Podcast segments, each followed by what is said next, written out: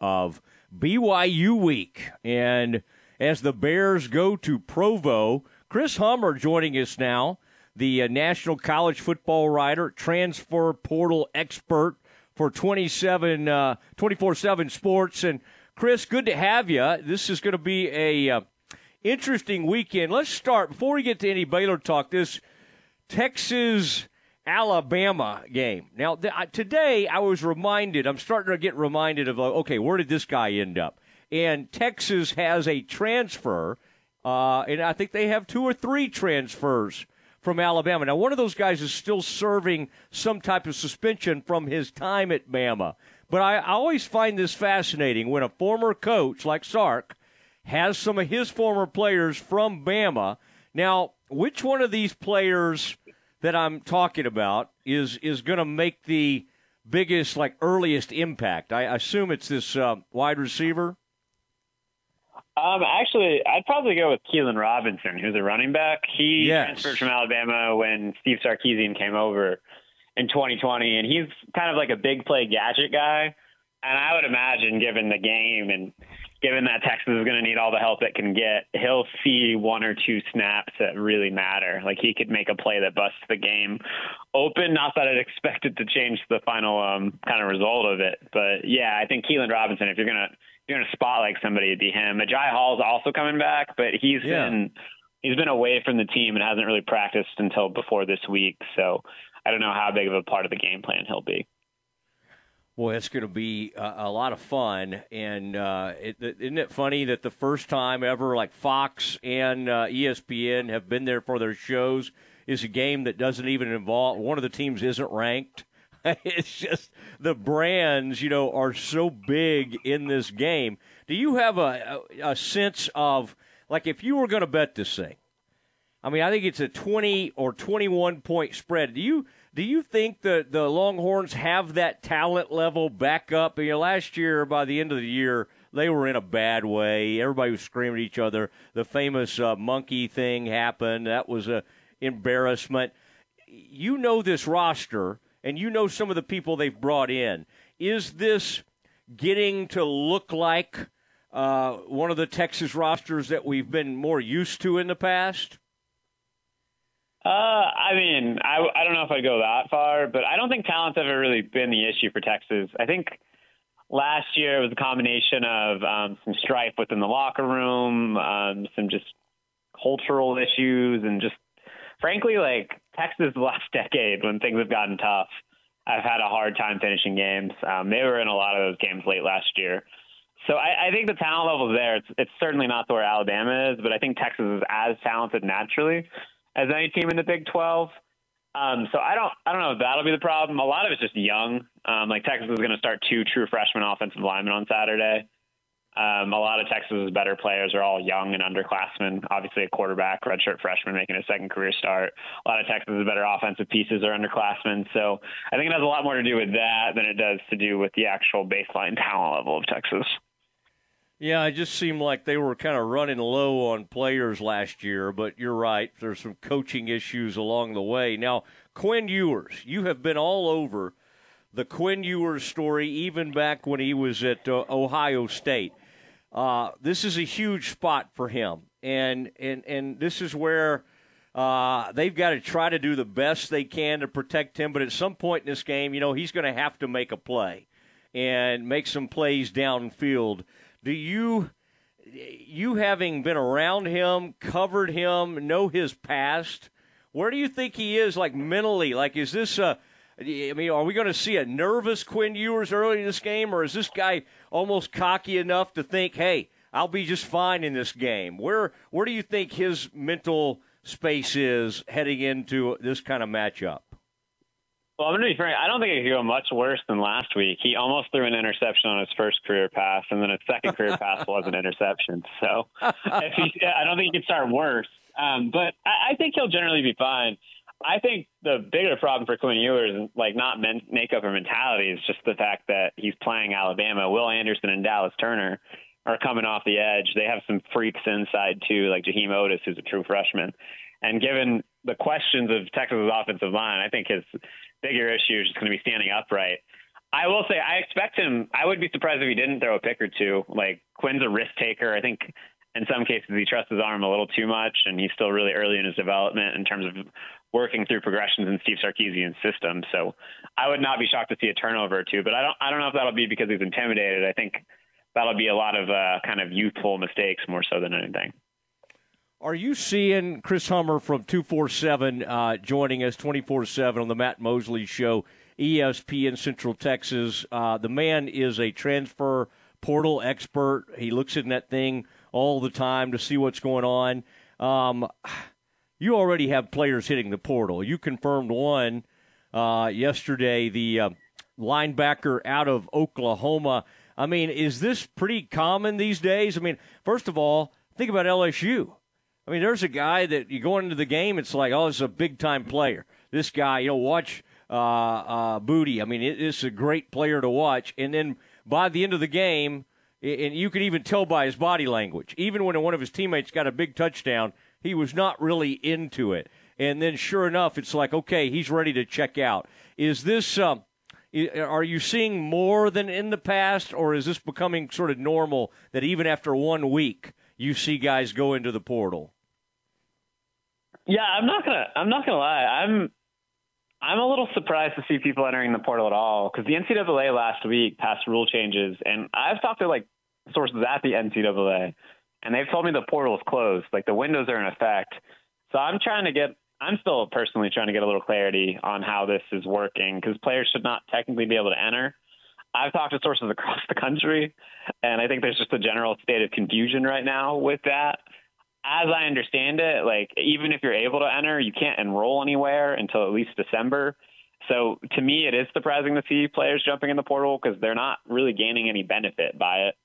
Um, they're not going to be working out with the team probably. They are guaranteed a scholarship, but like it's it's an interesting situation. But even last year, we saw probably about hundred players go in the portal mid-season um, between the first week of the season and probably like the 10th or 11th. So it's not it's not uncommon. I'm just surprised with the new rule changes in effect that we're actually still seeing players enter.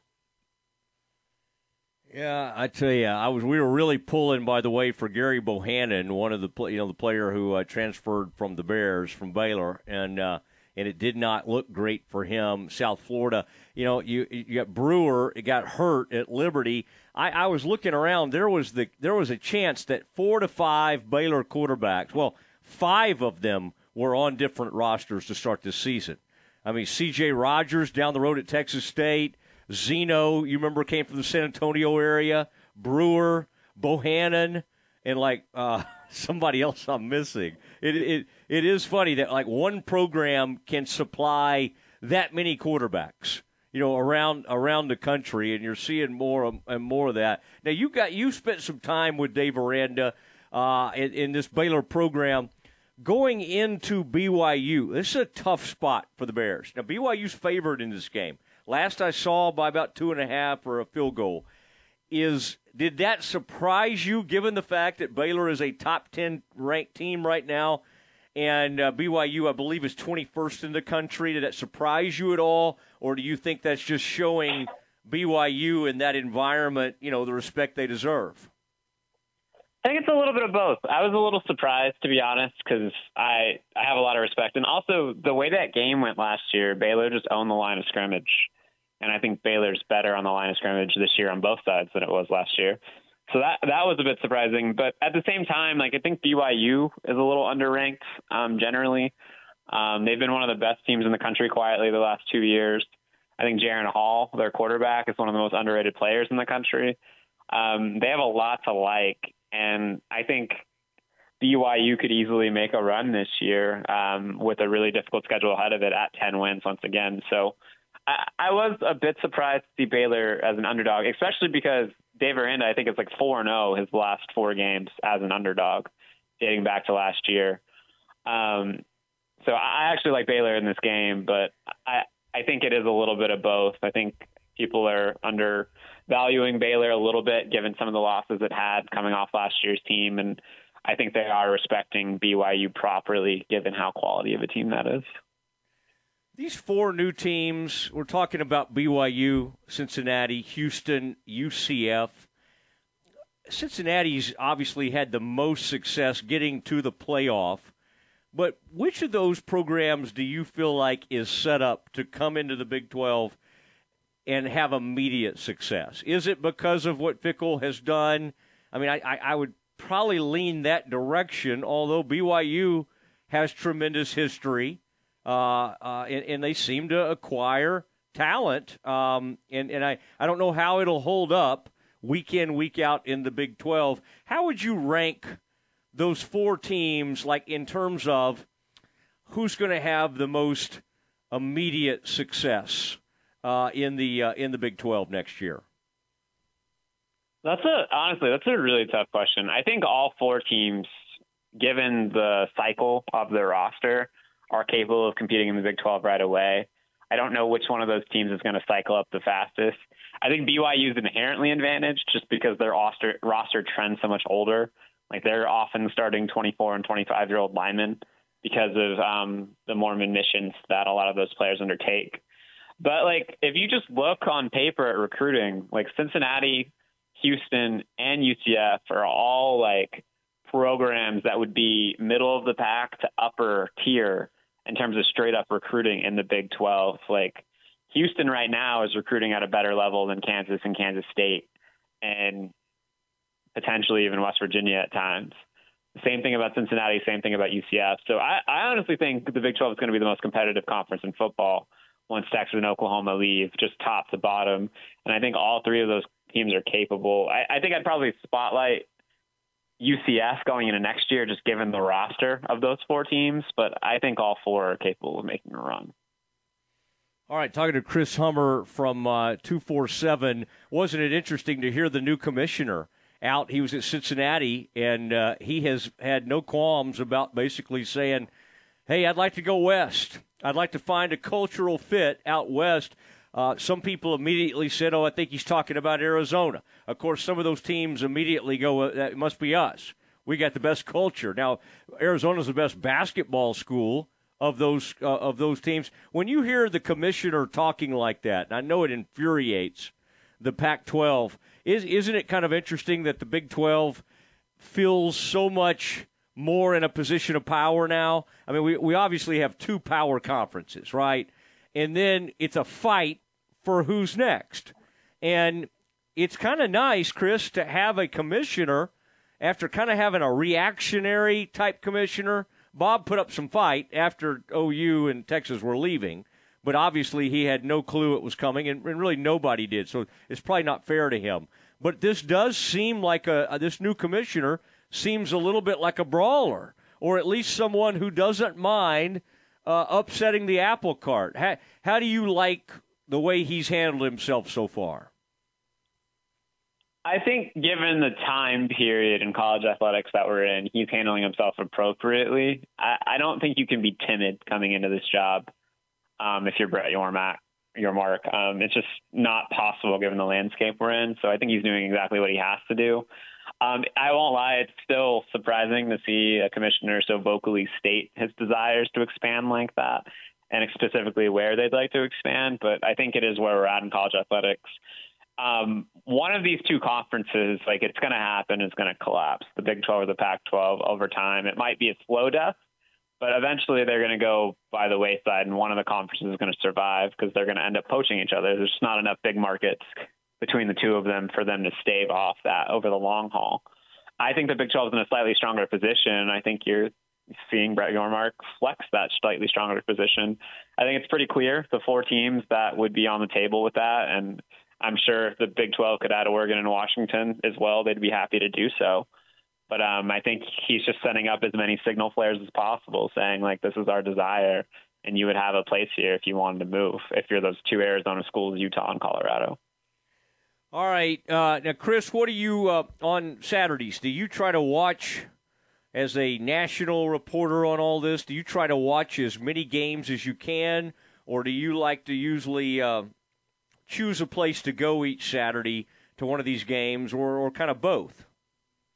A little bit of both. Um, I was on the couch last week. I had like three screens up, trying to take in as much as possible. Um, this week, I'll be at Texas, Alabama. I'll probably be on the road to A&M Miami next week, or maybe A&M Arkansas the week after.